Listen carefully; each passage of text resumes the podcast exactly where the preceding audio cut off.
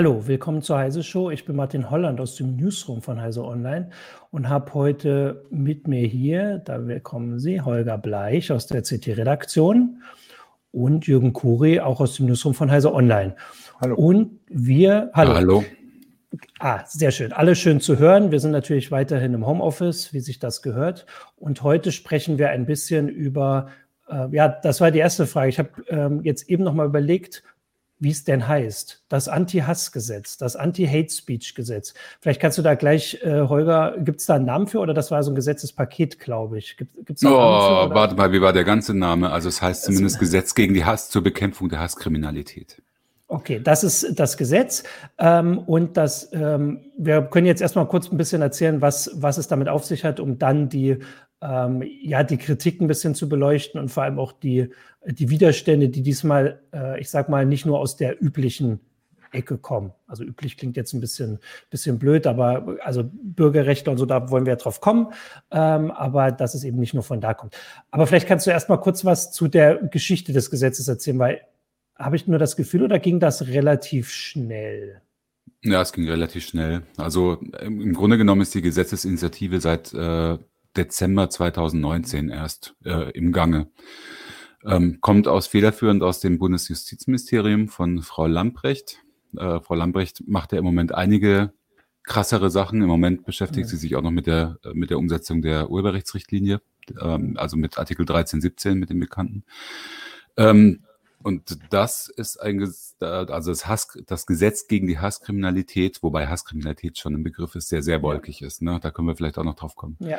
Ähm, ist, ist eine Fortsetzung des Netzwerkdurchsetzungsgesetzes. Also das Netzwerkdurchsetzungsgesetz war ja erst der erste Ausschlag von der GroKo 2017.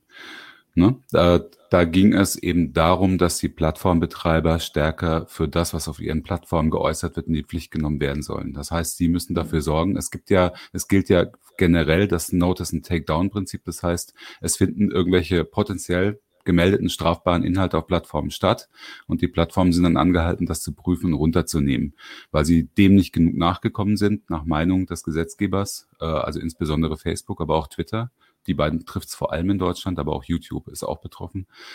Ähm, sind, sind sie äh, ein bisschen dazu zu ihrem Glück gezwungen worden. Das heißt, es sind Fristen gesetzt worden im Netzwerkdurchsetzungsgesetz, bis wann Sachen geprüft und runtergenommen werden sollen. Das sind Fristen, die teilweise sehr kurz, also sehr schnell sind. Also mhm. bei, bei besonders krassen Vergehen sind es 24 Stunden, wo sie Zeit haben, einen Takedown zu machen.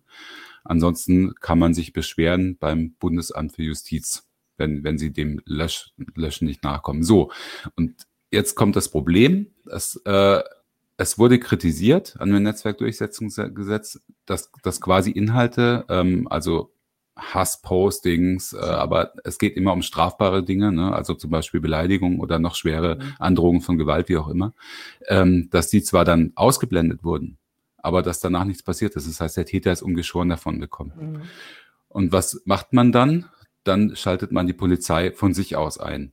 Äh, und das sollen jetzt die, die Plattformbetreiber zusätzlich machen. Das heißt, sie sollen nicht mehr nur noch die Dinge vom Netz nehmen und äh, darüber Berichte schreiben, was sie da alles vom Netz genommen haben, in, in sogenannten Transparenzberichten. Kommen wir vielleicht auch nochmal drauf. Ja. Und äh, sie sollen darüber hinaus, und das steht in dem neuen NetzDG, was jetzt verabschiedet wurde, das ist eine Reform des NetzDGs unter anderem, aber es sind viele andere Gesetze auch betroffen, äh, sie sollen darüber hinaus die IP-Adresse des Posters und die Port, die letzte Portnummer des Posters, die er genutzt hat, melden, so dass äh, ans direkt ans BKA, ins Bundeskriminalamt, also an die oberste Polizeibehörde. Dort soll das dann auflaufen und die sollen dann die Strafverfolgung, äh, sollen sich das Posting angucken und entweder die Strafverfolgung einleiten oder einstellen, je nachdem, wie auch immer. Aber sie sollen es prüfen. Ja. Ähm, und kriegen dann halt gleich die Bestandsdaten dazu. Ja. Das, das aber ist nur ein kleiner Teil. Zum, ja. zum, äh, zu dem Teil, den ich noch kritikwürdiger finde, kommen ja, wir vielleicht okay. später noch. Der zweite ja. Teil ist, um das noch äh, abzuschließen, ist eine Strafverschärfung von ganz verschiedenen Delikten. Und das ist auch ziemlich krass. Also in der Strafprozessordnung sind Delikte mit höherem Strafmaß belegt worden. Das betrifft zum Beispiel einfache Beleidigung, wo das Strafmaß, glaube ich, von zwei auf fünf Jahre hochgesetzt wurde, wenn mich alles täuscht.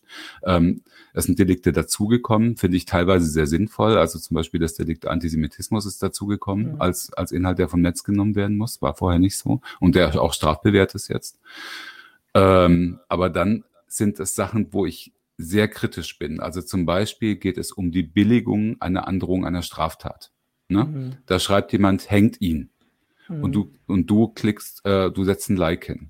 Mhm. Das ist meiner Ansicht nach in, in der Lesart eine Straftat. Das ist die Billigung. Mit dem Liken billigst du äh, die Ankündigung an der Straftat. Und das ist jetzt strafbewehrt. Also das, die ja. Strafbewährung äh, geht jetzt viel weiter, was Äußerungen angeht, als es vorher der Fall war. Teilweise sinnvoll, teilweise finde ich auch überzogen.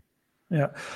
Okay, also da sind ja jetzt, also wie du es erzählt hast, schon ein paar Punkte, die da ähm, also besprechenswert sind. Also erstmal ähm, die Frage, also nur um das mal kurz zusammenzufassen, die Frage, was ist überhaupt Hass? Also du hast jetzt ein paar ähm, Worte zu dieser eine ähm, Strafverschärfung gesagt. Aber erstmal die Frage, was ist überhaupt Hass? Das wäre die Frage, dann diese Meldepflicht. Erstmal überhaupt, ob das zu weit in die Rechte eingreift, wäre natürlich, also da können wir jetzt gleich ein bisschen drüber reden. Dann die Frage, ob überhaupt die Justiz damit klarkommt, wie viele Meldungen es jetzt gibt. Ähm, und Genau. Das waren so ein paar Punkte und da würde ich jetzt einfach mal von Anfang, also weil wir hatten auch im, im, Forum jetzt schon ein paar Kommentare dazu und da war einer, ich muss auch jetzt hier parallel nachgucken, war irgendwie dumme Frage, äh, aber ich tue mir extrem schwer mit der Hassdebatte, was ist eigentlich Hass?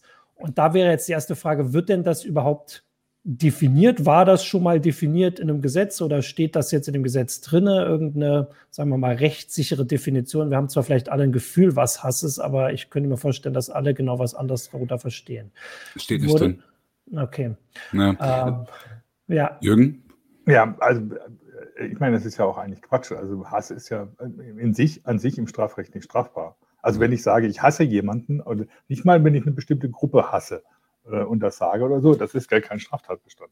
Von daher ist diese, diese, diese Formulierung von Hassrede ja irgendwie ein bisschen komisch. Es geht ja eigentlich um Straf, Straftaten. Äh, Straftaten, mhm. dass ich jemanden tatsächlich androhe. Deswegen, deswegen sie den Begriff geändert. Früher war der Begriff immer Hate Speech, ne, Hassrede, und jetzt ist der Begriff Hasskriminalität, um, um zu verdeutlichen, dass es hier um strafbare Handlungen geht. Was, was es aber ist, nicht wirklich besser macht. Ne? Ähm, ist, ist das wie, also in Amerika gibt es ja Hate Crime, sind ja hm. Straftaten, also definierte Straftaten, also was weiß ich, Mord oder ähm, Diebstahl oder weiß ich nicht, Raub oder irgendwas oder. Ähm, aber in der Regel aus rassistischen Gründen aus, zum Beispiel. Aus ja. rassistischen oder halt Hassgründen, also in dem Fall. Ja. Ist das deutsche Hasskriminalität das Gleiche oder soll hier quasi also die Wortäußerung des Hasses schon die Kriminalität sein? Weil hier geht es ja ums Internet. Da kann man jetzt nicht per se, äh, kann man nicht direkt jemand töten mit einem Facebook-Post. Also man kann, die, die, die Angst ist ja, dass man einen Facebook-Post macht und jemand dazu anstiftet.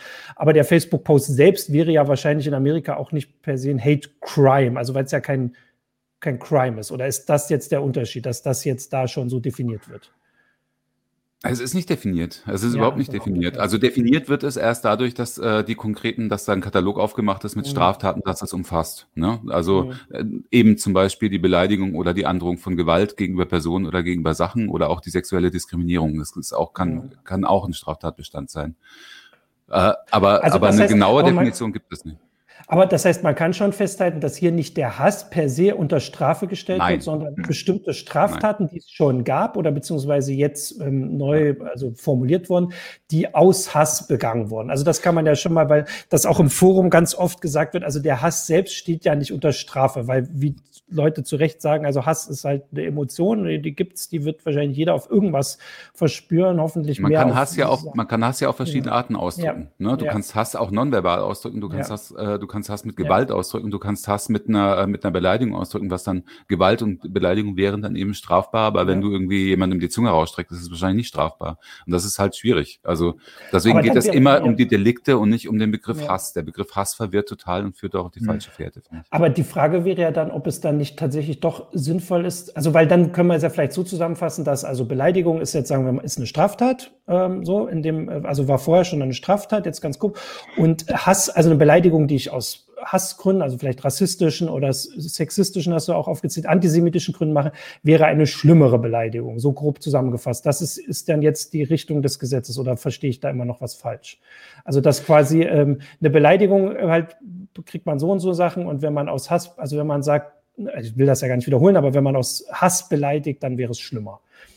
Nein. Ist das, ist das die nein. Richtung des Gesetzes oder nicht? Nee, es geht, nein, es geht ganz allgemein gegen Beleidigung. Nur, nur es sind halt äh, zusätzliche, äh, warte mal, ich kann noch mal gucken. Ja. Ich, ich hatte es aufgerufen. Ähm,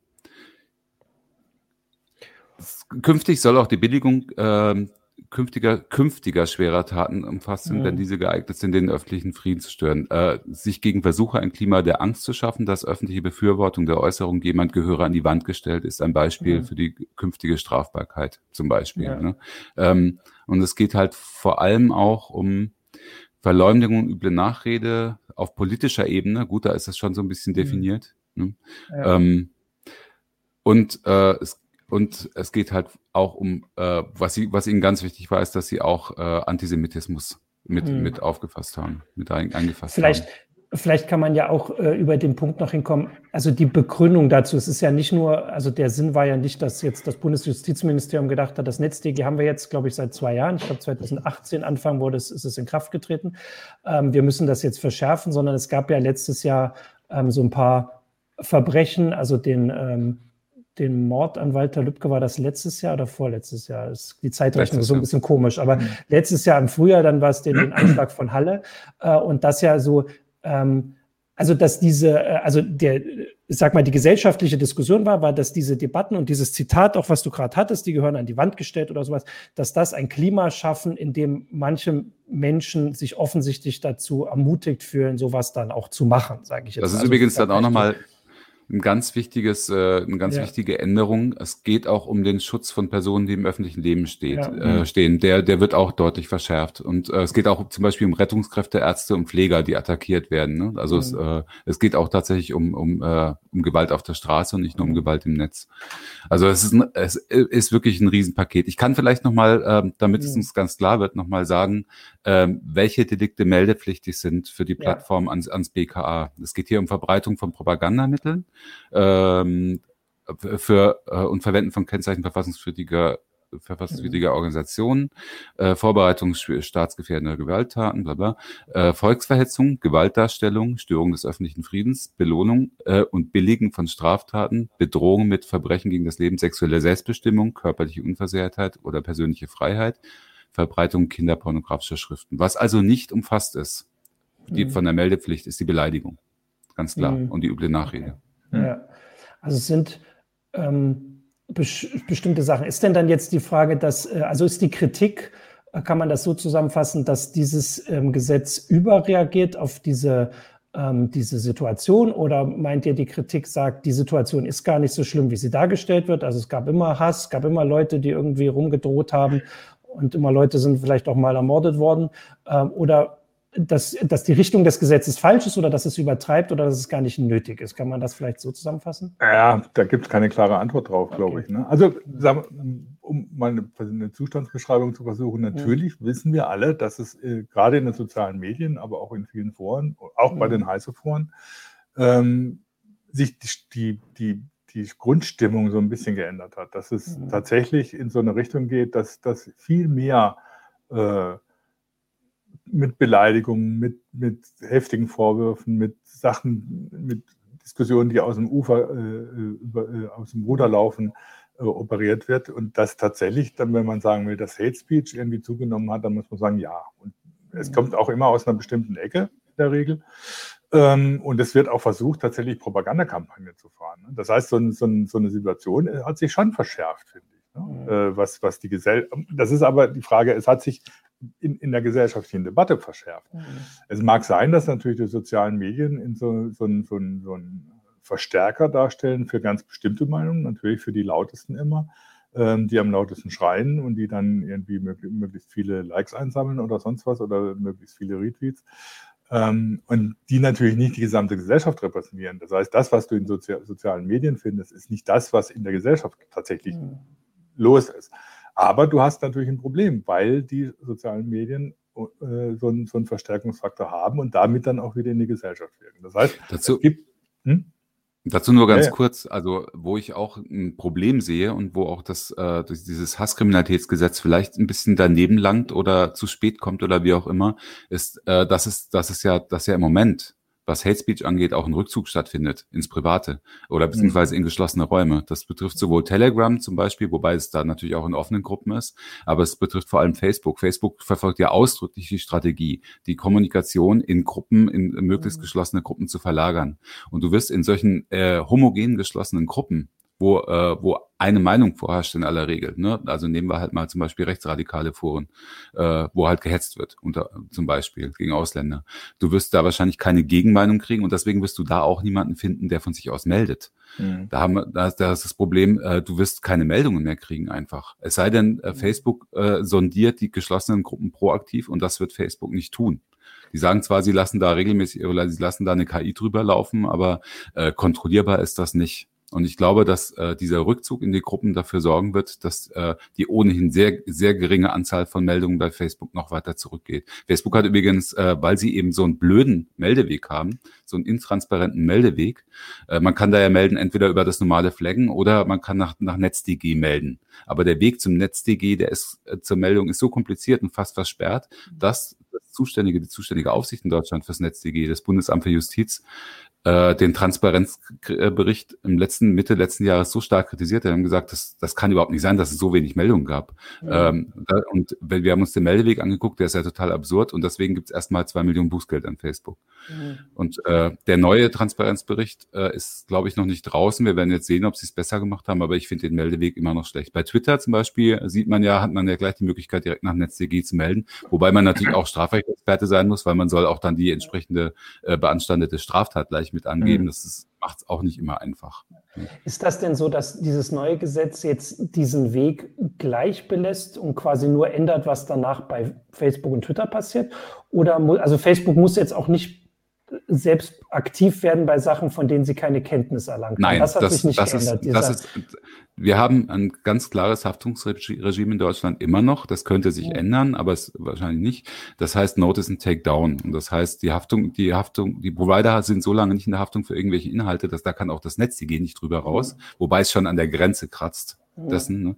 äh, weil es eben so kurze Fristen setzt weil äh, da ist schon Notice und Takedown schwer durchzusetzen und Facebook ist quasi, äh, kann ja dann auch mal überlegen, ob sie nicht selber auf die Suche gehen und, und proaktiv äh, werden, um, die, um die Fristen einzuhalten. Deswegen kritisiert übrigens auch die EU dieses NetzDG immer so scharf, ne? weil, das, weil, weil Notice und Takedown da wirklich an die Grenze geführt wird. Ja. Aber das gilt weiterhin. Ähm, eine Anmerkung, nur, nur, dass es nicht untergeht, äh, von Makai aus dem Forum, weil du von dem Rückzug gesprochen hast, ne? weil er sagt, mhm. es gibt keinen Rückzug. Das gibt dann eben, werden Foren oder sowas direkt zugespammt und so. Ich meine, das wieder, ich finde, das widerspricht sich nicht, weil die Leute, die dann diese, diese, diese, was weiß ich, Kampagnen tatsächlich in öffentlichen Foren organisieren, sei es in sozialen Medien, bei Heise Online kommt das ja auch ab und zu vor oder so, die organisieren das natürlich in geschlossenen Foren. Und da treffen mhm. sie sich, um sich selbst zu bestätigen und dann entsprechend natürlich auch in den öffentlichen Foren da massiv aufzutreten, um Wobei den man auch sagen muss, in den Eindruck ist es dann weniger Facebook als Discord, ne? Also ja, auf Facebook findet es weniger statt. Aber es gibt diese geschlossenen Foren und äh, wer die Werbekampagnen von Facebook in diesem und im letzten Jahr verfolgt hat, wie die, wie massiv die beschlossene Gruppen auch auf Plakatwerbung im Fernsehen bewerben, mhm. der weiß, wohin die Reise geht. Ne? Also die Kommunikation soll von eindeutig darin verlagert werden. Das hat natürlich auch äh, monetäre Gründe, weil Facebook kann da viel zielgruppengerechter bewerben als außerhalb. Ne? Das, also das heißt, diese, ähm, dieser, ähm, ähm, dieser Weg von Facebook, die Gruppen zu bewerben, ist jetzt keine Reaktion auf deutsche Gesetze, sondern das ist eine Nein, globale ja, ja. Facebook- ähm, sage ich mal. Okay. Ähm, ich wollte dann jetzt noch, also weil wir ja vorhin so ein bisschen auch drüber gehen haben, was jetzt so die Befürchtungen sind. Also du hast äh, in der aktuellen CT, die wollten wir auch erwähnen, da hast du ja das ein bisschen zusammengefasst, äh, in der ist die 15. Ähm, und zwar hast du da direkt schon eine Überschrift geschrieben, dass die, äh, Moment, ähm, dass das Gesetz die Meinungsfreiheit einschränken wird. das, ähm, sagt die, das sagt die Regierung selbst. Das steht sogar im Gesetzentwurf drin. Dieses Gesetz schränkt die Meinungsfreiheit ein. Ah, okay. Äh, ähm, beziehungsweise da steht nur drin das Fernmeldegeheimnis, schränkt das Fernmeldegeheimnis ein. Darf ich vielleicht noch was sagen? Ja, natürlich. ja? Immer. Weil wir waren mit dem Gesetz noch nicht fertig. Das Gesetz okay, hat, ganz, weiter, ja. hat, hat noch. Bin ich jetzt alleine hier? Ja, du bist, wir sind also, beide da. ich dachte, ihr seid weg. Äh, das Gesetz hat noch einen, äh, noch einen, anderen Aspekt, den ich wesentlich schlimmer finde, der mhm. in der, äh, in der Öffentlichkeit kaum diskutiert wurde. Also natürlich wurde gesagt, unter bestimmten Umständen können, kann das BKA die, Pass, die Herausgabe von Passwörtern verlangen. Nicht mehr nur noch von Bestandsdaten, sondern auch von Nutzungsdaten, analog zur Online-Durchsuchung. Ja? Ähm, also das heißt, bei, bei schweren Katalogstraftaten ist das, ist das möglich, ne? wenn das BKA sowas gemeldet bekommt. Ähm, das ist die eine Seite, aber es wird äh, es werden hier zwei Gesetze geändert, aber nicht synchron. Also sehr schön zusammengefasst hat ich muss das mal sagen, an der Stelle ein bisschen Werbung für die Lage der Nation. Äh, ähm, mhm. Lage der Nation Podcast äh, von Philipp Banse und Ulf Burmeier, Folge 195. Die haben das da ganz hervorragend aufgedröselt. Ulf ist ja Jurist und hat das super gemacht. Es gibt nämlich das sogenannte Doppelt, äh, Doppeltürprinzip. Das heißt, die haben die Strafprozessordnung äh, geändert und haben äh, das Telemediengesetz geändert. Das heißt, in der Strafprozessordnung ist jetzt festgelegt, es gibt zwar einen Richtervorbehalt, aber der ist unter gewissen, in gewissen Grenzen. Aber der Richter darf bei jedem Delikt, ihm, bei ihm kann es völlig egal sein, bei jedem Delikt, und da ist die Schranke nicht drin, mhm. bei jedem Delikt Anfrage stellen. An den Provider rückt das Passwort raus, rückt alle Bestandsdaten und alle Nutzungsdaten raus, die ihr über den Nutzer habt. Und zwar kann, können die das an alle Dienste parallel stellen.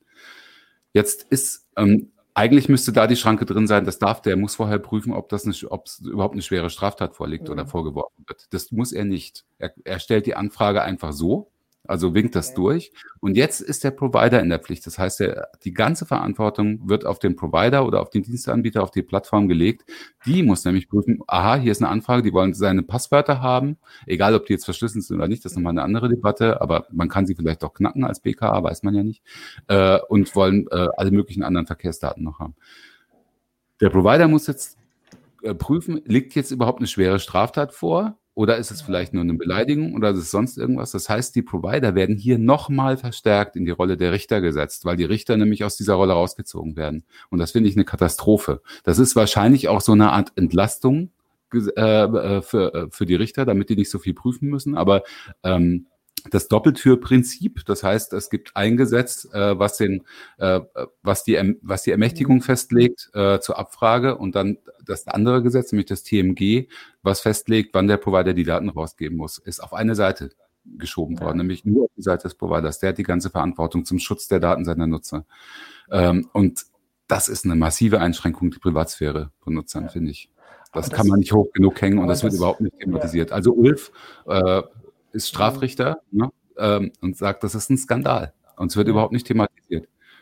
Aber also das klingt ja tatsächlich dann auch so, als wäre das irgendwann vor Gericht ähm, vom Schei zum Scheitervorteil, so wie du sagst. Also die Aufgabe von, also Facebook hat eine ganze Menge Aufgaben, aber ihre Aufgabe ist nicht zu entscheiden, ob etwas eine schwere Straftat oder eine Die Straftat ist das, wenn das Gesetz veröffentlicht ja. ist und das ist demnächst der Fall. Ja, ja. Ja, aber was ich meine ist, wir haben ja oft so Gesetze gehabt und die Große Koalition ist da, ähm, ich weiß gar nicht, ob sie jetzt ähm, da schlimmer in Anführungszeichen, oder jetzt, ich weiß nicht jetzt das richtige Wort, aber äh, ob sie öfter Gesetze verabschiedet, die dann ja doch wieder irgendwann kassiert werden. Also Wie gesagt, das, das geht. Richtig, aber es sollte natürlich nicht der Sinn sein. Also Frau Lambrecht wollte das ja zuerst, das war ja damals im Dezember ein großer, ja. äh, ein großer Aufschrei, wollte das ja völlig äh, äh reibungslos gestalten. Ne? Und dann gab es ja ein bisschen Geschrei und dann hat man, hat sie den Maßstab der Online-Durchsuchung, also quasi das Platzieren eines Trojaners angelegt an die Geschichte. Also es gilt wirklich nur für schwere Katalogstraftaten und so und, und die Hürde muss hoch sein. Aber dann hat sie vergessen oder hat sie ganz bewusst oder unbewusst diese Hürde eben nicht eingezogen in den Richtervorbehalt, dass mhm. der Richter nämlich zu prüfen hat, ob überhaupt die Voraussetzungen für eine Online-Durchsuchung oder analog halt für die Herausgabe von, von den Nutzerdaten vorliegen. Also ich muss sagen, dass, äh, also wir berichten ja über sowas, ich habe das tatsächlich auch nicht so im Kopf. Also ich weiß, dass mhm. bevor hier alle ins Homeoffice gegangen sind und so, da gab es diese Diskussion, ob denn diese Passwörter nun, also dass die ja gar nicht unverschlüsselt vorliegen und sowas. Also diesen Aspekt, den, den du kurz angerissen hast, aber dass die Verantwortung auf die Provider geschoben wird, also das tatsächlich gab es keine Diskussion und das würde mich, Eben. erinnert mich wieder die an gab diese es übrigens, Die gab es übrigens im Rechtsausschuss des Bundestages, aber die wurde ja. ignoriert. Ja. Ähm, naja, und also ignoriert jetzt von der Großen Koalition, die das dann äh, durchgebracht hat in einer Zeit, genau. in diese Diskussion viel genau in eine Zeit, als wir als Land hier über ganz andere Sachen diskutiert haben und uns zu Hause aufgehalten haben.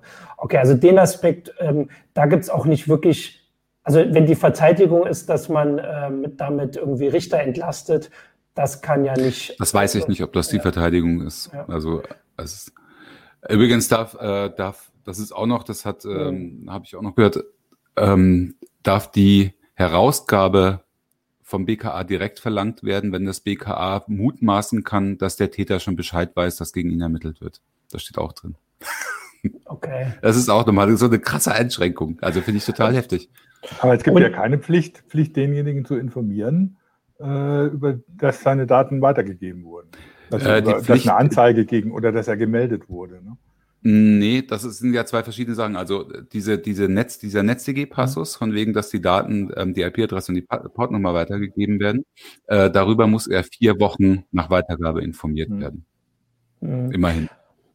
Ähm, okay, ich weiß auch gar nicht, was man da zu groß, also jetzt zu diesem Aspekt groß sagen kann, weil der ist beschlossen, du hast es gesagt, also der Teil ist beschlossen, der wird genau. kommen.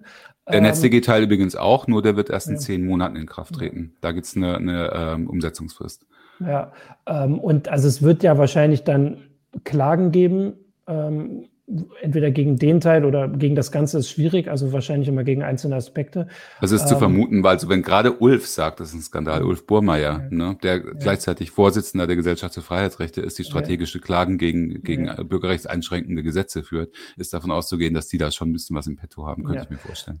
Weil sonst müsste ich jetzt gerne, wir versuchen das ja auch immer so ein bisschen auf unsere, also unseren Nutzern ähm, und unseren Zuschauern ähm, quasi näher zu bringen, warum sie das betrifft. Also in dem Fall kann man jetzt nichts mehr machen. Die Diskussion ist vorbei. Es hilft keine Demo, also, also gab keine, also ähm, äh, oder nee, halt ganz in Räumen irgendwo im Bundestag. Also diese Sache ist da und dann könnte man ja, also dann wirkt es ja fast so, als wäre diese Debatte über den Hass so ein bisschen ähm, also ich glaube jetzt nicht, dass das strategisch als Ablenkung genommen wurde, aber da hat man sich, haben sich viele, die ähm, das Gesetz kritisieren, vielleicht auch, also wie jetzt auch im Forum, auf einen Aspekt beschränkt, der also nicht so problematisch ist wie der Aspekt. Also das klingt für mich auch problematischer als äh, die, die Frage, was jetzt genau Hass ist und so, also auch wenn das vielleicht nur Abstufungen sind. So. Oh. Ähm, da, da kommt eine Katze, glaube ich. Ich glaube, bei Jürgen kommt eine Katze. Ich wollte ähm, hier noch mal kurz, weil wir ähm, weil vorhin, also wie gesagt, ich kann da jetzt, also da kann man jetzt auch gar nichts groß sagen. Äh, ich bin da jetzt also was, sprachlos. Ja. Wir, hatten, wir hatten ja vorher noch kurz drüber geredet. Also ja. was, was halt echt gravierend ist, ist, dass das Ministerium selbst, also hat Frau Lambrecht auch so gesagt, diese Zahl mit mindestens 150.000 weiter, äh, IP-Adress-Weitergaben rechnet, also gemeldeten Fällen. Und dann ist die Frage, wer soll das machen? Da hat sie irgendwie, mhm. es werden ein paar Stellen verstärkt, es werden Schwerpunkt an, äh, Schwerpunktstaatsanwaltschaften wegen Äußerungs, gegen Äußerungsdelikte verstärkt. Aber mal realistisch betrachtet, 150.000 Fälle pro Jahr, wer soll das denn ermitteln? Also, mhm. das ist doch utopisch. Also äh, alle, die ganzen Systeme sind sowieso schon an der Belastungsgrenze. Der Richterbund ja. hat dagegen aufgeschrien natürlich, klar, weil es kommen natürlich dann jetzt unzählige Äußerungsdeliktsverfahren. Also falls es tatsächlich dann zur Anzeige kommt und äh, das zu äh, eventuell zu, äh, zu Anklagen kommt auch von Staatsanwaltschaften. Pff, also ja, das war so, so, eine andere Kritik, dass es einfach überhaupt nicht äh, darauf vorbereitet ist auf die Zahlen. Die Frage wäre jetzt, ähm, ob, also ich meine, das war ja vorhin, als ich da hinkommen wollte, mit dem, dass die Meinungsfreiheit eingeschränkt wird. Das, also im Gesetz steht das drin, weil sie müssen sowas ins Gesetz reinschreiben. Ähm, das heißt, das also, Fernmeldegeheimnis. Welche, also welche, okay, so rum war es. Ähm, also wird denn die Meinungsfreiheit, also wie genau ist denn die Kritik? Wir haben ja oft diese, äh, die, die Kritik und die Befürchtung, dass ähm, Gesetze ähm, die, die Meinungsfreiheit beschränken, sie dahingehend beschränken, dass Leute sich nicht mehr trauen, Sachen zu sagen. Nicht, dass ihnen verboten wird, was zu sagen, was vorher ähm, erlaubt war, also äh, sowas, sondern dass sie sich nicht mehr trauen, was zu sagen, weil sie nicht wissen, ob sie dafür bestraft werden. Ist das hier auch der Fall oder würdest du sagen, hier wird explizit was verboten, was gesagt werden darf. Also weiß ich nicht, politischer Wahlkampf. Also das wäre ja die, diese Meinungsfreiheitseinschränkung, die man oft zum Kopf hat, ist, man darf halt nicht mehr, weiß ich nicht, Wahlkampf machen oder sowas. Aber diese, ähm, dieser Chilling-Effekt, ist das wieder hier in dem Fall die Befürchtung oder geht das darüber hinaus? Jürgen, wolltest du oder soll ich? Äh, mach du mal. Also ich, ich, ich bin mir unsicher. Ich glaube ja. schon, dass es, also es gibt in eine Richtung meiner Ansicht nach einen Chilling-Effekt. Ähm, mhm. Da ist ja eine entscheidende Verschärfung drin für meine Begriffe, dass nämlich das bloße Billigen äh, mhm. auch hinzukommt. Es kommt nicht nur die Äußerung selbst hinzu, also zum mhm. Beispiel die Androhung einer Straftat, sondern auch die Billigung einer Androhung einer Straftat. Das heißt, äh, ne, ich verstehe es so, das wurde noch nie so gesagt, aber ich würde es so verstehen, dass du mit einem Like, wie ich es vorhin gesagt habe, mhm. zum Beispiel, wenn da, steht, da steht ein Hängt ihn höher und du setzt ein Like dahin, dass du äh, damit schon dran sein kannst. Äh, also mhm. mal flach, äh, flachs formuliert. Ähm, und ich glaube schon, dass das dazu führt, dass äh, Leute genau überlegen, ob der Chilling-Effekt nun negativ ist. Das ist eine, steht auf einem ganz anderen Blatt, weil ich äh, bin schon dafür, dass äh, viele Zeitgenossen, die sich da auf Facebook rumtreiben, mal bitte sehr viel vorsichtiger sein müssen mit dem, was sie da ähm, erstens sagen, zweitens auch, äh, wo sie, wo sie ihre Billigung bekunden.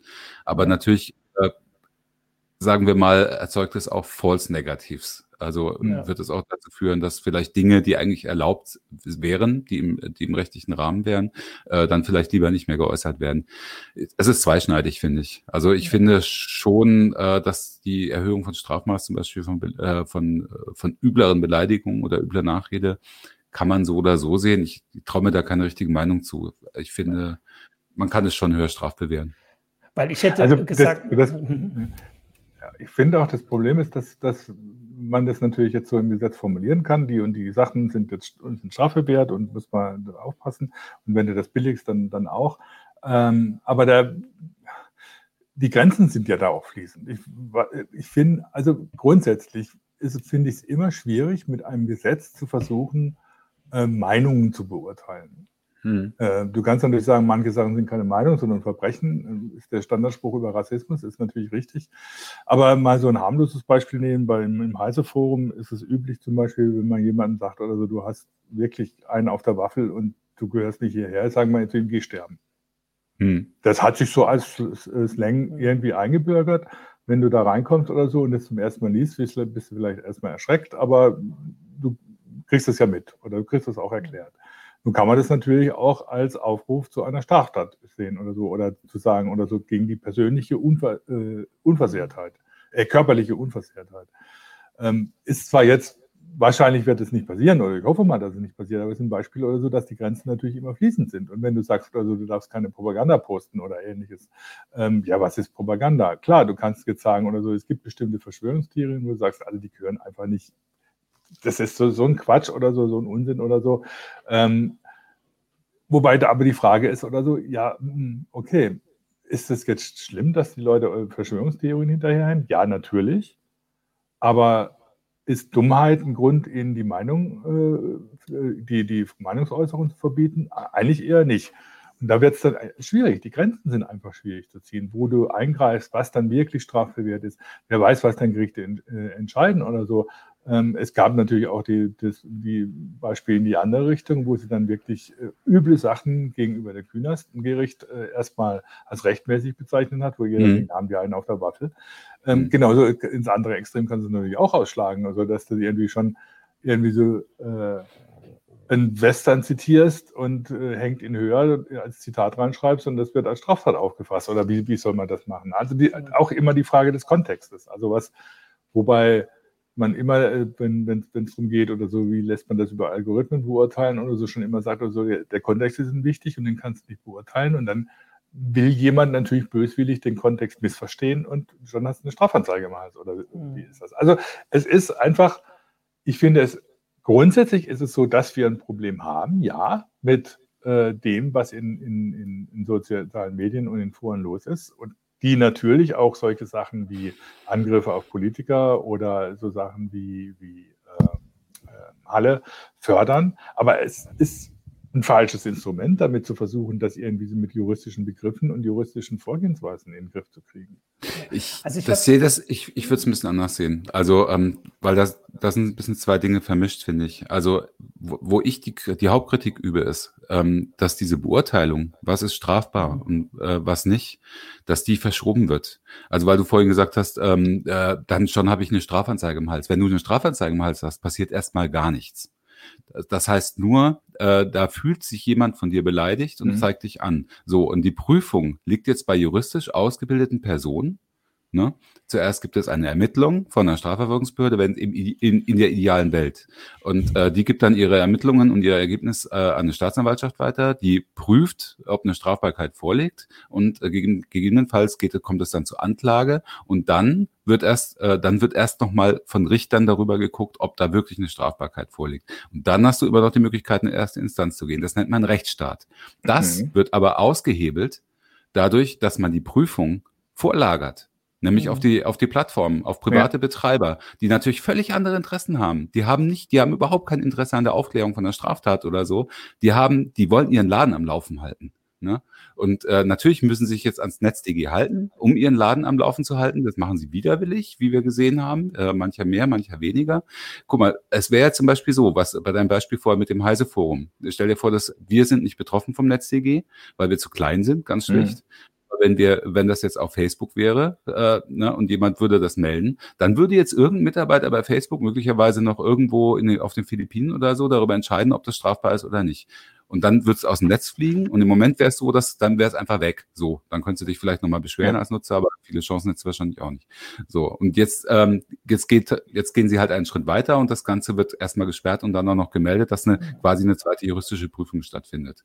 Aber das Ganze ist so langwierig und blöd. Tut mir leid. Also es sollte, es, es, es gibt die Möglichkeit der Strafanzeige. Das Problem ist einfach im Vollzug, in der Strafverfolgung. Da passiert zu wenig meiner Ansicht nach. Aber das kann, das kann nicht das Motiv dafür sein, dass man die Strafverfolgung prüft privatisiert, ehrlich. Also, also ich wollte das auch ein bisschen äh, so mal zusammenfassen. Also ich hatte das auch vorhin das Gefühl, dass also dieser Chilling-Effekt in diesem Fall ähm, tatsächlich ein, äh, ein, eine Konsequenz wäre, wie ähm, vielleicht viele Netzbeobachter, sage ich jetzt mal, das sowieso schon ein bisschen gefordert haben. Also ich sage mal, diese Forderung, dass man, bevor man auf Facebook was postet, einfach nachdenkt. Diese, äh, diese Hoffnung, dass man überlegt, möchte man das also ist man sicher, dass man jetzt schreiben will, der gehört an die Wand gestellt. Meint man das so oder meint man nur, ich finde den wirklich blöd?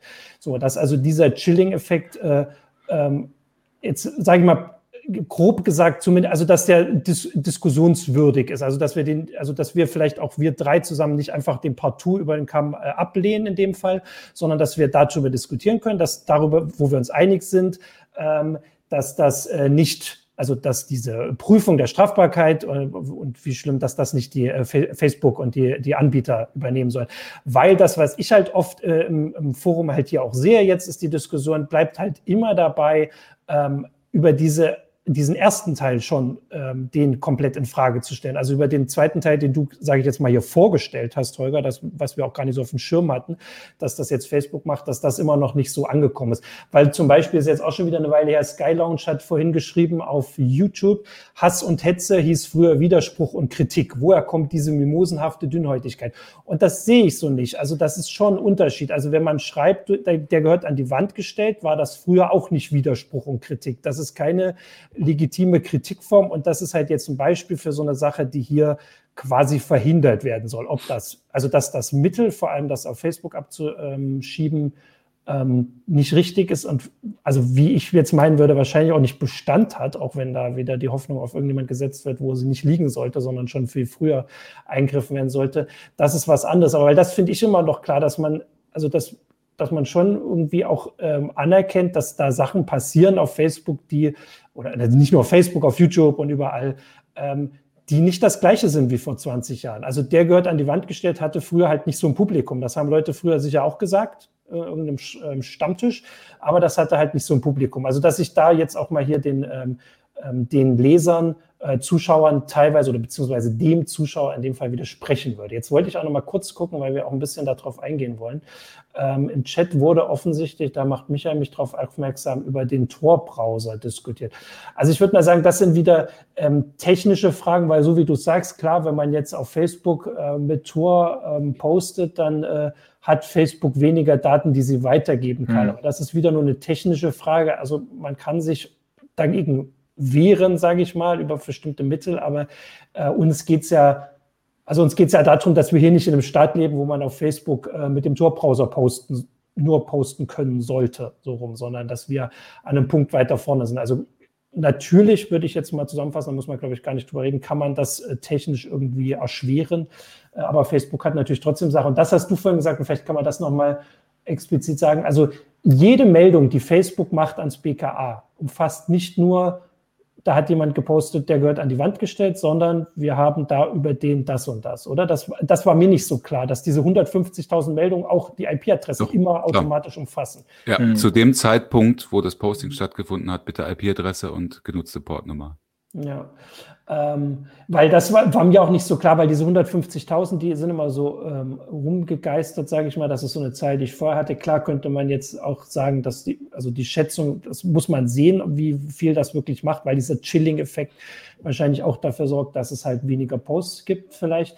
Weil beim NetzDG kann man ja auch, vielleicht können wir da auch nochmal zurückblicken kurz. Also beim NetzDG gab es auch große Befürchtungen, ähm, aber zumindest dieser Chilling-Effekt in dem Sinne, dass Leute irgendwie weniger posten.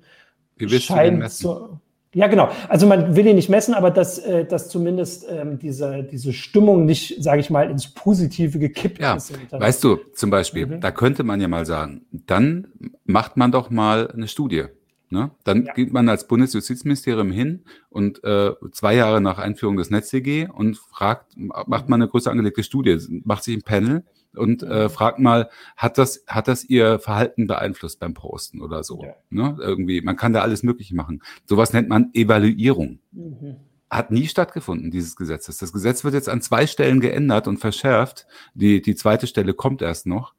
Ähm, und äh, ohne dass je die versprochene Evaluierung stattgefunden hat. Das ist auch was, was ich sehr kritisiere. Die Evaluierung, äh, die sagen, na gut, äh, das Bundesamt für Justiz hat ja ein paar Zahlen rausgegeben, das muss ja reichen. Und die Transparenzberichte gibt es ja auch. Also es gibt ja, es gibt ja auch die Erfahrung, also es gibt ja zwei Erfahrungen. Oder sagen wir mal so, ich nenne mal die eine als gesichert an, dass die Leute, die auch solche Kampagnen fahren in Foren oder in sozialen Medien, die lassen sich von sowas nicht abschrecken.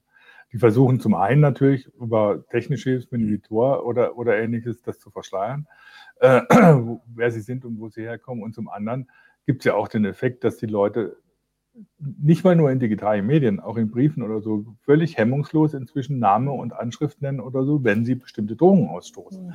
Ja. Und die Leute, die es darauf anlegen, werden natürlich davon nicht abgehalten. Auf der anderen Seite die Leute, gerade wie Holger das vorhin beschrieben hat, ne, was passiert, wenn so eine Anzeige ist, was man alles sagen kann, Rechtsstaat und so, aber wenn ich so als äh, relativ harmloser Mensch, der mal auf so, sozialen Medien was postet, mir überlege oder so, was da alles auf mich zukommen kann, und dann sage ich mir schon, ah, bin ich lieber vorsichtig oder lass es lieber ganz. Mhm. Und das ist, das ist äh, ja so eine Geschichte, die in ganz vielen Bereichen immer wieder kritisiert wurde, dass man aufpassen muss, dass diese Effekte nicht zu was führen, das man gar nicht will. Das fing schon damals an beim, äh, beim, beim äh, äh Grundsatzurteil des Bundes Bundesverfassungsgerichts zur, zur Vorratsnachsprechung. Da ging es auch darum, dass es jetzt ja gar nicht darum geht, oder so, dass da wirklich Schindluder mit Daten getrieben wird, sondern dass die Leute deswegen, weil es so passiert, Angst haben, ihre Meinung zu äußern. Und so, das setzt, zieht sich ja durch im Prinzip die gesamte digitale Welt hin, äh, durch, dass du immer sagen musst, ja, es mag ja sein, dass das an sich harmlos ist, aber überleg dir, welche Effekte es auf die Leute hat. Und das ist ja genau die Geschichte bei diesem, jetzt auch bei diesen neuen Gesetzen. Das hat, hat äh, Sote auch auf, auf äh, YouTube auch schon mal angesprochen, dass es jetzt zum einen wer, ist oder so, wer, wer? Sote auf, auf YouTube, ah. dass, es, äh, dass es zum einen natürlich so ist, dass es äh, im Prinzip die erste Rechtsprechung sozusagen, um es mal überschrieben zu sagen, auf private interessengeleitete Anbieter verle verlegt wird und du damit natürlich dann Effekte kriegst oder so, wo du vielleicht noch mehr Angst haben musst, weil du ja nicht weißt, äh, wer weiß, was Facebook damit anstellt. Ne? Er hat ein Beispiel mhm. auf YouTube war so, da hat äh, äh eine Frau äh, äh, gepostet, äh, Fotos gepostet, so hier das Krankenhaus gegen Corona für Corona-Behandlung äh, wurde in äh, China in 13 Tagen hochgezogen. In, in Berlin kriegen sie in 13 Jahren keinen Flughafen hin. Und das wurde gesperrt als Hasspropaganda. Und wenn, mhm. du, wenn du das überlegst oder so, dass, dass die natürlich auch so überreagieren teilweise, beziehungsweise dass die Leute, die irgendwo, was weiß ich, wo sitzen, das stimmt, was du meinst, die keine, die keine Ahnung haben, was in mhm. Deutschland so los ist, dann entsprechend reagieren.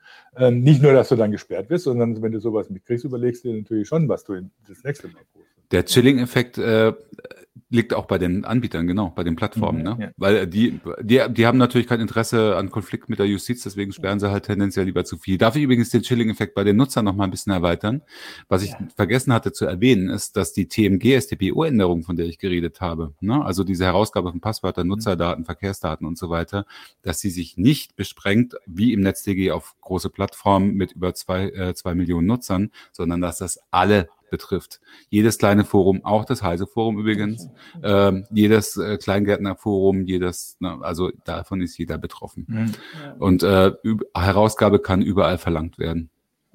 Also, was ich immer so ein bisschen ansprechen will, ist, dass, äh, also, ich, wie gesagt, ich will, also, um das nochmal zusammenzufassen, also ich meine, wir, also zusammenfassen zu können, dass wir alle die, die Ausgestaltung dieses Gesetzes und vor allem die ähm, die Abschiebung der Verantwortung auf die sozialen äh, Netze oder halt auch weitergehend, ähm, dass die falsch ist, vielleicht äh, ungesetzlich, verfassungswidrig, wie auch immer, dass die ähm, äh, nicht hilfreich ist.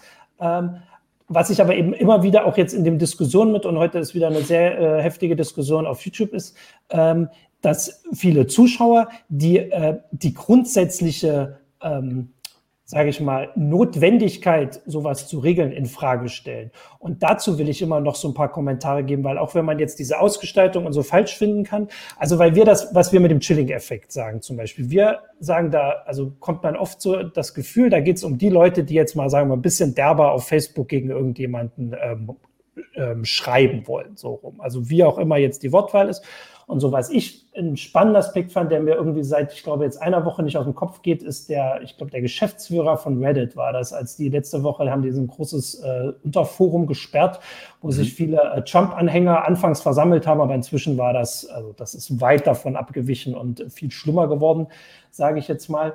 Ähm, er hat gesagt, dass also Meinungsfreiheit garantieren nicht nur heißt, dass man jedem zugesteht, dass er irgendwie die Meinung sagen und äußern kann, sondern dass man auch im Blick haben muss, dass wenn man das erlaubt und so breit erlaubt und nicht reguliert, bestimmte nicht nur Leute, sondern Gruppen ausgeschlossen werden, weil sie sich nicht mehr trauen, weil dieser Chilling-Effekt, über den wir jetzt hier durch den Gesetz reden, den haben viele gesellschaftliche Gruppen schon viel länger, weil sie die ähm, die Wortwahl, sage ich jetzt mal, vielleicht noch am positivsten in sozialen Netzen als ausschließend empfinden. Jetzt mal Vorsicht. Also wir haben ja vorhin gesagt, dass also rassistische Sachen, da gibt es halt bestimmte Gruppen, die werden sich auf YouTube oder auf Facebook gar nicht mehr äußern, ähm, weil sie halt ähm, das damit nicht klarkommen wollen. Das muss ja auch keiner. Also nur weil wir sagen, man muss sagen dürfen, du gehörst an die, also wenn man das sagen würde, du gehörst an die Wand gestellt, das, damit muss nicht jeder klarkommen. Also das Meinungsfreiheit, der Staat hat durchaus auch die Aufgabe, würde ich jetzt so sagen, vielleicht widersprecht er da gleich, sicherzustellen, dass alle Gruppen sich sicher fühlen, ihre Meinung zu äußern und nicht nur sicherzustellen, dass jeder das technisch kann, sage ich jetzt mal, oder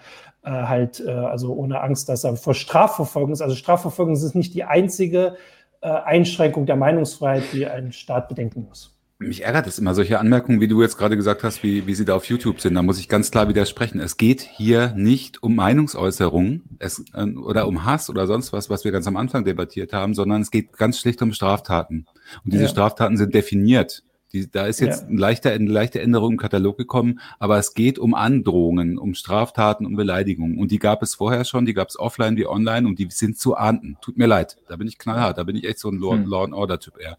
Mir geht es nur darum, und der Chilling-Effekt kommt eher daher, äh, oder ist da zu verorten, dass die, dass die Strafverfolgung eben wie Jürgen gerade gesagt hat, vorverlagert wird mhm. in, und in private Hand gegeben wird. Das ist das. Es geht ja, deswegen heißt es ja auch Netzwerkdurchsetzungsgesetz. Es geht ja darum, dass die ähm, Stra quasi Strafrecht schon im Netzwerk durchsetzen wollen und nicht erst nachgelagert. Und, da, und diese Nachlagerung, die findet jetzt ein bisschen mehr Ausdruck darin, dass quasi schon Daten mit an die Hand gegeben werden und dass die Netzwerke von sich aus schon nicht mal eine Strafanzeige stellen sollen, sondern an eine zentrale Stelle über einen definierten ja. Meldeweg die Dinge melden sollen. Äh, und da wird dann weiter sortiert. Das ist, man, man kann es schlecht finden, man kann es gut finden. Ich habe da keine Meinung zu, ehrlich gesagt. Ja das war auch, also ich wollte das nur so zusammenfassen, grob gesagt, weil ich das Gefühl habe, dass wir hier über in der Sendung über andere Sachen diskutieren als unsere Zuschauer und viele Kritiker, nicht nur jetzt auf, auf YouTube, sondern auch im Forum schon, weil sie viel weiter vorne die Diskussion schon ansetzen. Ähm, das wollte ich auch deswegen ja, Also da, da, muss man ja muss man sagen, also es gibt ja. ja dann immer wieder die Kritik, also ähm, er wollte gerade moderieren. Ich wollte, nein, ich wollte noch ja, einen anderen Aspekt bringen. Ja, also, also, weil es gab, gab, gab gibt es auf YouTube oder auf Facebook auch jetzt schon die ganze Zeit und hat einer berechtigt gesagt, oder so bei den Verschwörungstheoretikern, die haben ja oft die, sie sind ja sehr geschickt, ihre, ihre Sachen da teilweise zu, zu präsentieren und so. Und man muss ja deutlich sagen, also es ist jetzt nicht die Kritik, dass wir hier äh, äh eine Stasi 2.0 kriegen oder sowas. Das ist nicht das Problem, sondern es geht eben nicht darum, dass plötzlich der Staat anfängt, Zensur mhm. zu üben, ähm, sondern dass er, sondern es sind Straftaten, und da kann ich Holger nur zustimmen, die schon immer Straftaten mhm. waren und die sie auch gefälligst bleiben sollen, um Himmels Willen. Ähm, das hat erstmal nichts, so direkt nichts mit Meinungsfreiheit zu tun. Es gehört nicht zur Meinungsfreiheit, dass ich jemanden androhen kann, ihn umzubringen. Mhm. Ähm, und es gehört nicht zur Meinungsfreiheit, dass ich irgendwie äh, äh, rassistische und sexistische Äußerungen von, von mir gebe. Das fällt nicht unter Meinungsfreiheit. Das ist ganz eindeutig. Ähm, sondern es geht darum, dass die Meinungsfreiheit eben auf anderen Ebenen ausgehöhlt wird.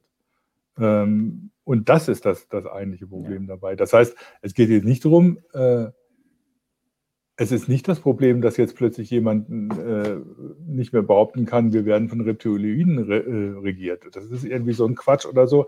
Das kann er von mir so oft erzählen, wie er will. Aber es geht darum, natürlich, dass bestimmte Sachen eben keine Meinung sind, sondern Straftaten. Das ist ein, es kann, es kann, es kann jemand behaupten, dass äh, Machen wir ganz plastisch. Kann jemand behaupten, dass äh, Kinder in Kerkern gehalten werden und ihnen Adenochrom abgesaugt wird? Aber wenn er dann anfängt, irgendwie eine Pizzeria zu stürmen, weil er da genau so einen Keller vermutet, dann wird es mhm. eben zur Straftat. Oder wenn Attila Hildmann bestimmte Dinge, äh, Verschwörungstheorien behauptet, kann er das gerne tun, so wie du gesagt hast. Oder nennen wir es mal Verschwörungsideologien. Ich finde ja den Begriff Theorie da immer mhm. überzogen. Mhm.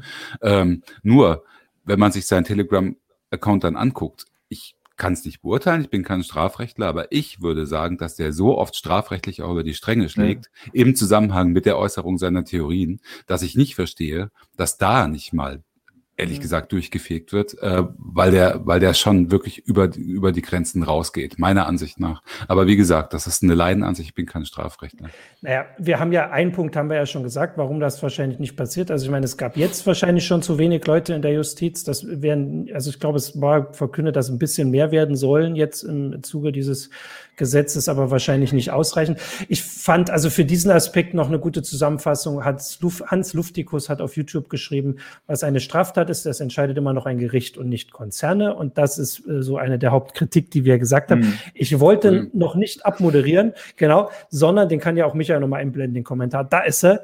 Ähm, sondern ein Aspekt noch, den ich vorhin gesagt habe, dass dieses Gesetz nun nicht nur von den üblichen Verdächtigen, weiß gar nicht, ob ich geschrieben habe oder zumindest so im Kopf gedacht habe, kritisiert wird, sondern dass also den Aspekt sollte man schon noch ansprechen, dass es jetzt auch Kritik aus der EU gibt, aus der Europäischen Union.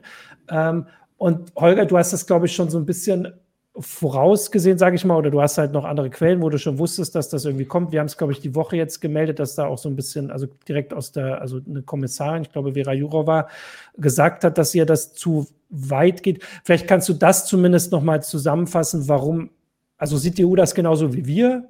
Sorgt sie sich um die Meinungsfreiheit oder hat sie andere Kritikgründe? Das kann man ja vielleicht noch zum Abschluss bringen. Also da kommt ganz viel zusammen. Also soweit ich gehört habe aus, äh, aus Kommissionskreisen, ist man erstmal da ganz klar der Meinung, es gibt ja gerade ein Mega-Gesetzesvorhaben äh, von der Kommission, das ist der Digital Services Act, der mhm. äh, der Plattform neu re regulieren soll. Und da wird im Dezember ein, ein erster Aufschlag kommen wahrscheinlich. Der ist gerade in der Konsultationsphase. Ähm, und soweit ich gehört habe, will die EU, und das ist das Entscheidende, das Notice and Takedown nicht antasten. Und das, was das NetzDG macht und auch was es äh, quasi das französische Abbild des NetzDG macht, das geht denen schon viel zu weit. Ne? Das ist das, was ich vorhin gesagt habe, diese Grenzen verschieben ne? und die Plattformen so unter Druck zu setzen. Was die machen, die sagen halt, äh, die EU, erstens, wir wollen eine gemeinsame Linie, wir wollen gemeinsam agieren und wir wollen nicht, dass jedes, dass sich einige Staaten überbieten in der Schärfe der Gesetzgebung, um zu sagen, wir tun jetzt was gegen Hasskriminalität, so wie es zum Beispiel die Bundesrepublik und Frankreich mhm. machen im Moment. Ähm, das ist denen total äh, sehr unangenehm und äh, da laufen, glaube ich, auch äh, auf diplomatischen Kanälen ganz schöne, ganz schön offene Diskussionen, so wie ich das mitbekommen habe. Äh, und dann wollen sie halt auch äh, die Netz, die wollen sie die eben die äh, die Plattform nicht zu Richtern machen. Den mhm. Eindruck habe ich schon sehr. Also die die sind immer noch auf dem Konzept wir wollen eine, wir wollen eine regulierte Selbstregulierung. Das heißt, wir geben denen einen Kodex auf den Weg, den sie am besten, den wir zusammen mit ihnen erarbeiten und äh, sie unterschreiben dann, ne, das haben die auch gemacht, 2000, äh, 17, glaube ich, ist der Kodex ja. verabschiedet worden. Und die Plattformen verpflichten sich dann selbst, äh, der Kommission äh, Berichte abzugeben, wie viel jetzt äh, entfernt wurde und so. Und welche, vor allem, welche Fortschritte sie machen in der Erkennung von, äh, von strafrechtlich relevanten Inhalten. Und die EU sagt, dem kommen die auch unserer Ansicht nach ausreichend nach, nämlich zu 80 bis 90 Prozent. Das reicht uns. Dass ihnen was durch die Lappen geht, ist klar. Aber ähm, dass es, das Meldewesen so ausgeweitet wird und dass auch äh, so ein zeitlicher Druck gesetzt wird, ähm, ähm, Sachen zu sperren oder zu löschen, das, find, das ist denen, glaube ich, echt zuwider. Und das ähm, soll eigentlich der Digital Service Act dann eher wieder ein bisschen zurückdrehen, was die EU allerdings jetzt äh, gegen die Verschärfung des NetzDG und gegen das Hasskriminalitätsgesetz insgesamt äh, tun will oder tun kann, sehe ich nicht. Also ich weiß nicht, das wäre ja nur dann möglich, wenn diese Gesetze gegen oder diese ganzen, dieses Bündel an Gesetzesänderungen an irgendeiner Stelle ähm, gegen Europarecht verstößt. Hm. Aber das ist, glaube ja, ich, noch nicht geklärt, noch, äh, noch offen. die, die EU-Kommission und im Prinzip auch das Parlament haben natürlich das Problem, dass äh, Leute wie Orban oder Jaroselski in, in Polen das NetWiki genau. und sowas als Beispiel nehmen oder so, ja, was wollt ihr denn? Deutschland macht das doch genauso wie wir. Ja. Und das ist natürlich ganz schlecht, um, wenn, wenn man gegen Ungarn oder Polen irgendwelche rechtlichen Verfahren einleiten will, weil die im Prinzip den Rechtsstaat aushöhlen. Ähm, und das ist natürlich ein Problem, das die Kommission wahrscheinlich relativ äh, genau, genau, sieht und weswegen sie auch für diplomatische Kanäle relativ deutlich geworden ist. Ja. Ähm, ähm nicht Jaroselski, oder? Ja, Jaroselski ist halt immer noch der Chef der PIS, aber. Kaczynski. Der, Kaczynski. Äh, Kaczynski, Jaroselski. Jaroselski. Also Jaroselski ist es nicht, Ganz so hast, du wieder, hast du wieder zu viel in deinen verstaubten alten Büchern im Hintergrund? ja, wahrscheinlich, genau. Nein, ich meinte natürlich Kaczynski.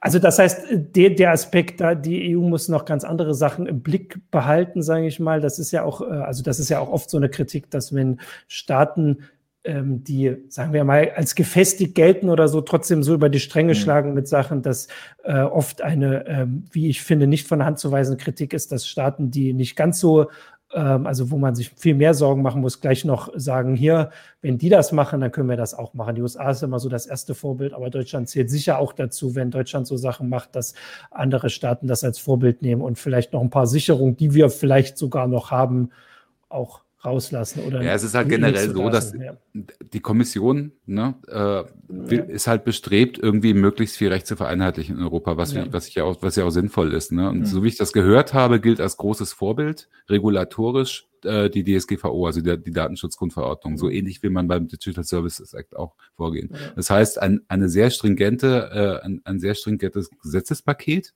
ähm, aber mit mit ne, bei der DSGVO als Verordnung war es ja so, da waren so Öffnungsklauseln drin. Das heißt, man hat den Staaten an, an der einen oder anderen Stelle noch Spielraum gegeben, ähm, Dinge selbst zu regulieren. Ne, darüber hinaus. Und so ähnlich soll das dann beim, äh, beim Digital Services Act auch passieren. Aber da, deswegen nervt, und jeder weiß das, dass das kommt und trotzdem äh, verschärft Frau Lambrecht hier äh, Gesetze. Ne? Umgekehrt mhm. Will sie andere Gesetze deutlich abschwächen, wie eben zum ja. Beispiel die Urheberrechtsrichtlinie. Alles äh, Eigenstaatlerei, was hier passiert. Also ich würde jetzt sagen, wir haben das eigentlich alles sehr gut besprochen. Ich habe nämlich vor allem auch das Gefühl, dass jetzt äh, auf dem heute auch wieder lebendigsten YouTube-Chat ähm, so ein bisschen das jetzt durchgedrungen ist, was wir so als den also oder du hast uns davon überzeugt, diesen kritikwürdigsten Punkt, also diese Geschichte ja, der Abschiebung. Fragen später. Ja, der Chat ist nachlesbar, oder? Der, ja. der Chat ist später noch nachlesbar, genau. Also den kann man ähm, nachlesen und kann dann so ein bisschen verfolgen, wie sich das hier auch so ein bisschen dahingehend gedreht hat, dass ich würde sagen, jetzt auch ähm, hier so die Nutzer ähm, das ähm, so übernommen haben und diese Kritik von uns auch jetzt ähm, ich sage, äh, erkannt haben, weil, wie gesagt, vorher gab es ja die Diskussion nicht, das hast du ja vorhin äh, gut erzählt, also dass man da so ein bisschen deutlicher macht, was, äh, was du für am gefährlichsten hältst und zumindest mich und Jürgen kann ja nicken, wenn du ihn auch überzeugt hast, äh, überzeugt hast. Äh, ansonsten würde ich nämlich, Jürgen nickt nicht, Jürgen muss was an der Technik machen. Ähm, ich würde euch jetzt hiermit, also wir, wie gesagt, das Gesetz ist durch, das hatten wir vorhin auch schon, also der Bundesrat hat auch schon zugestimmt, also so ein paar Aspekte, hast du vorhin erzählt, werden, treten dann in Kraft, wenn sie im Generalanzeiger stehen oder Amtsblatt oder wie heißt ja. das? Jetzt bin ich gerade. Bundesgesetzblatt. Bundesgesetzblatt äh, und andere Sachen sind terminiert auf ähm, wahrscheinlich in ein paar Monaten. Mhm. Genau. Okay, ähm, das heißt, das Und wir werden sehen, wir werden sehen, was es unter Umständen an Klagen ja. oder sonst was gegen äh, ja. die gesetzlichen Änderungen gibt und natürlich darüber berichten. Ja, also da sowieso äh, und natürlich werden wir auch im Blick behalten, wie das dann mit den Meldungen äh, so passiert, also wie überlastet, wie schnell wer überlastet wird oder auch nicht. All ähm, Michael blendet noch Sachen ein. Und damit sage ich, unsere heiße Show ist genau nach einer Stunde beendet. Danke euch und bis nächste Woche. Tschüss. Ciao. Ciao.